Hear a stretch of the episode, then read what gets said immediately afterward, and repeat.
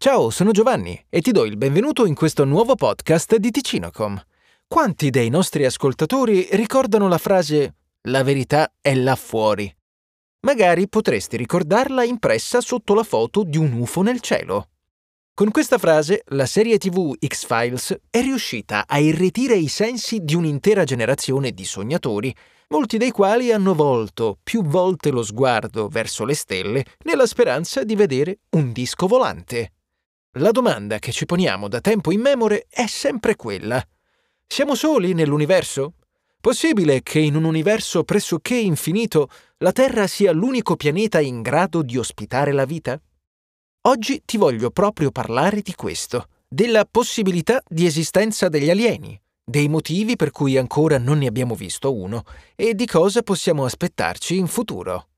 Prima però di parlare di tutto questo è necessario fare una doverosa precisazione. In questo podcast ti parlerò di alieni concepiti come creature con un'intelligenza paragonabile a quella dell'uomo.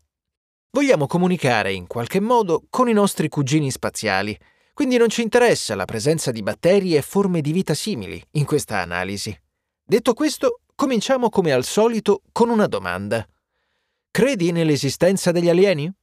Non temere, rispondere a questa domanda non ti classifica automaticamente come un tizio con il cappellino di alluminio per resistere al controllo dei poteri forti. D'altronde anche la scienza si è posta diverse volte questo quesito e ne sono nate altrettante teorie a sostegno o contro la tesi dell'esistenza aliena. Da una parte abbiamo le teorie probabilistiche, ovvero ciò che ti ho detto a inizio podcast. Se l'universo ha davvero le dimensioni che gli attribuiamo oggi, è possibile che l'unico pianeta in cui si è sviluppata la vita sia la Terra? Questa in realtà è solo la base per definire la possibilità di esistenza della vita aliena. Infatti, su di essa è stata creata l'equazione di Drake, la quale si contrappone direttamente al paradosso di Fermi. Il paradosso di Fermi vuole infatti contrapporre la sicurezza probabilistica della vita aliena al fatto che oggi ancora non abbiamo avuto alcun contatto o alcuna prova della sua esistenza. Quando si pensa alla vita, il nostro termine di paragone è solamente quello umano, per questo quando pensiamo agli alieni siamo soliti creare una copia della nostra realtà. Piccoli e grigi o alti e verdi poco importa.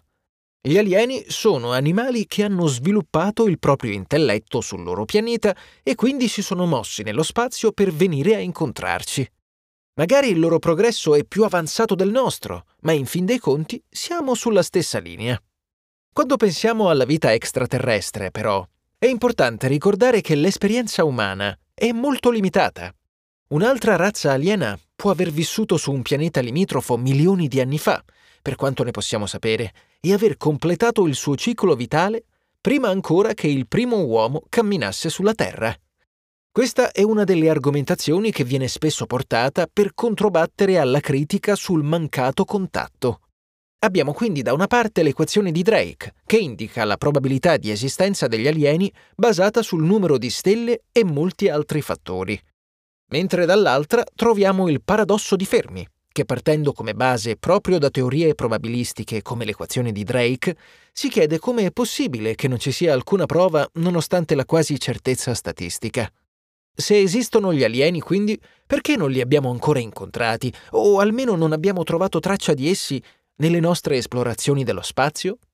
Ci sono diverse teorie a tal proposito, ma prima di riportartele vorrei che ti fermassi a riflettere un attimo e provassi tu a dare una risposta. Gli alieni esistono? E se sì, perché non li abbiamo incontrati? Beh, in realtà ci sono diverse spiegazioni alla mancanza di contatto. Vediamone alcune insieme. Come ci insegna la scienza e la medicina, la risposta più semplice è spesso la più corretta. Quindi potremmo non avere ancora incontrato alcun alieno semplicemente perché gli alieni non esistono. Il rasoio di Occam, come spesso si cita nel mondo scientifico. Ma questa sarebbe una risoluzione del quesito molto poco poetica e andrebbe contro la nostra premessa della loro esistenza. Quindi noi esistiamo ed esistono anche gli alieni. Perché non ci hanno ancora scritto una lettera intergalattica? Un'altra spiegazione possibile è che gli alieni ci stanno volutamente ignorando. Ebbene sì, Siamo noi lo spasimante che attende invano un contatto dall'amata e gli alieni sanno della nostra presenza, ma se ne stanno volutamente alla larga. Le motivazioni dietro un comportamento simile sono diverse. Da un lato, se esistesse davvero una razza aliena in grado di coprire enormi distanze per noi impossibili, potrebbe essere dotata di una tecnologia tale da considerarci una razza poco evoluta, come un uomo che guarda uno scimpanzé, più o meno. Oppure potrebbe esistere un vero e proprio statuto che regola le razze aliene e che impedisce un loro contatto prima che si raggiunga un determinato livello evolutivo. Una teoria sfruttata nella fortunata serie di giochi di fantascienza Mass Effect, in cui esiste una vera e propria cittadella in cui le razze si riuniscono e discutono in termini politici i loro rapporti.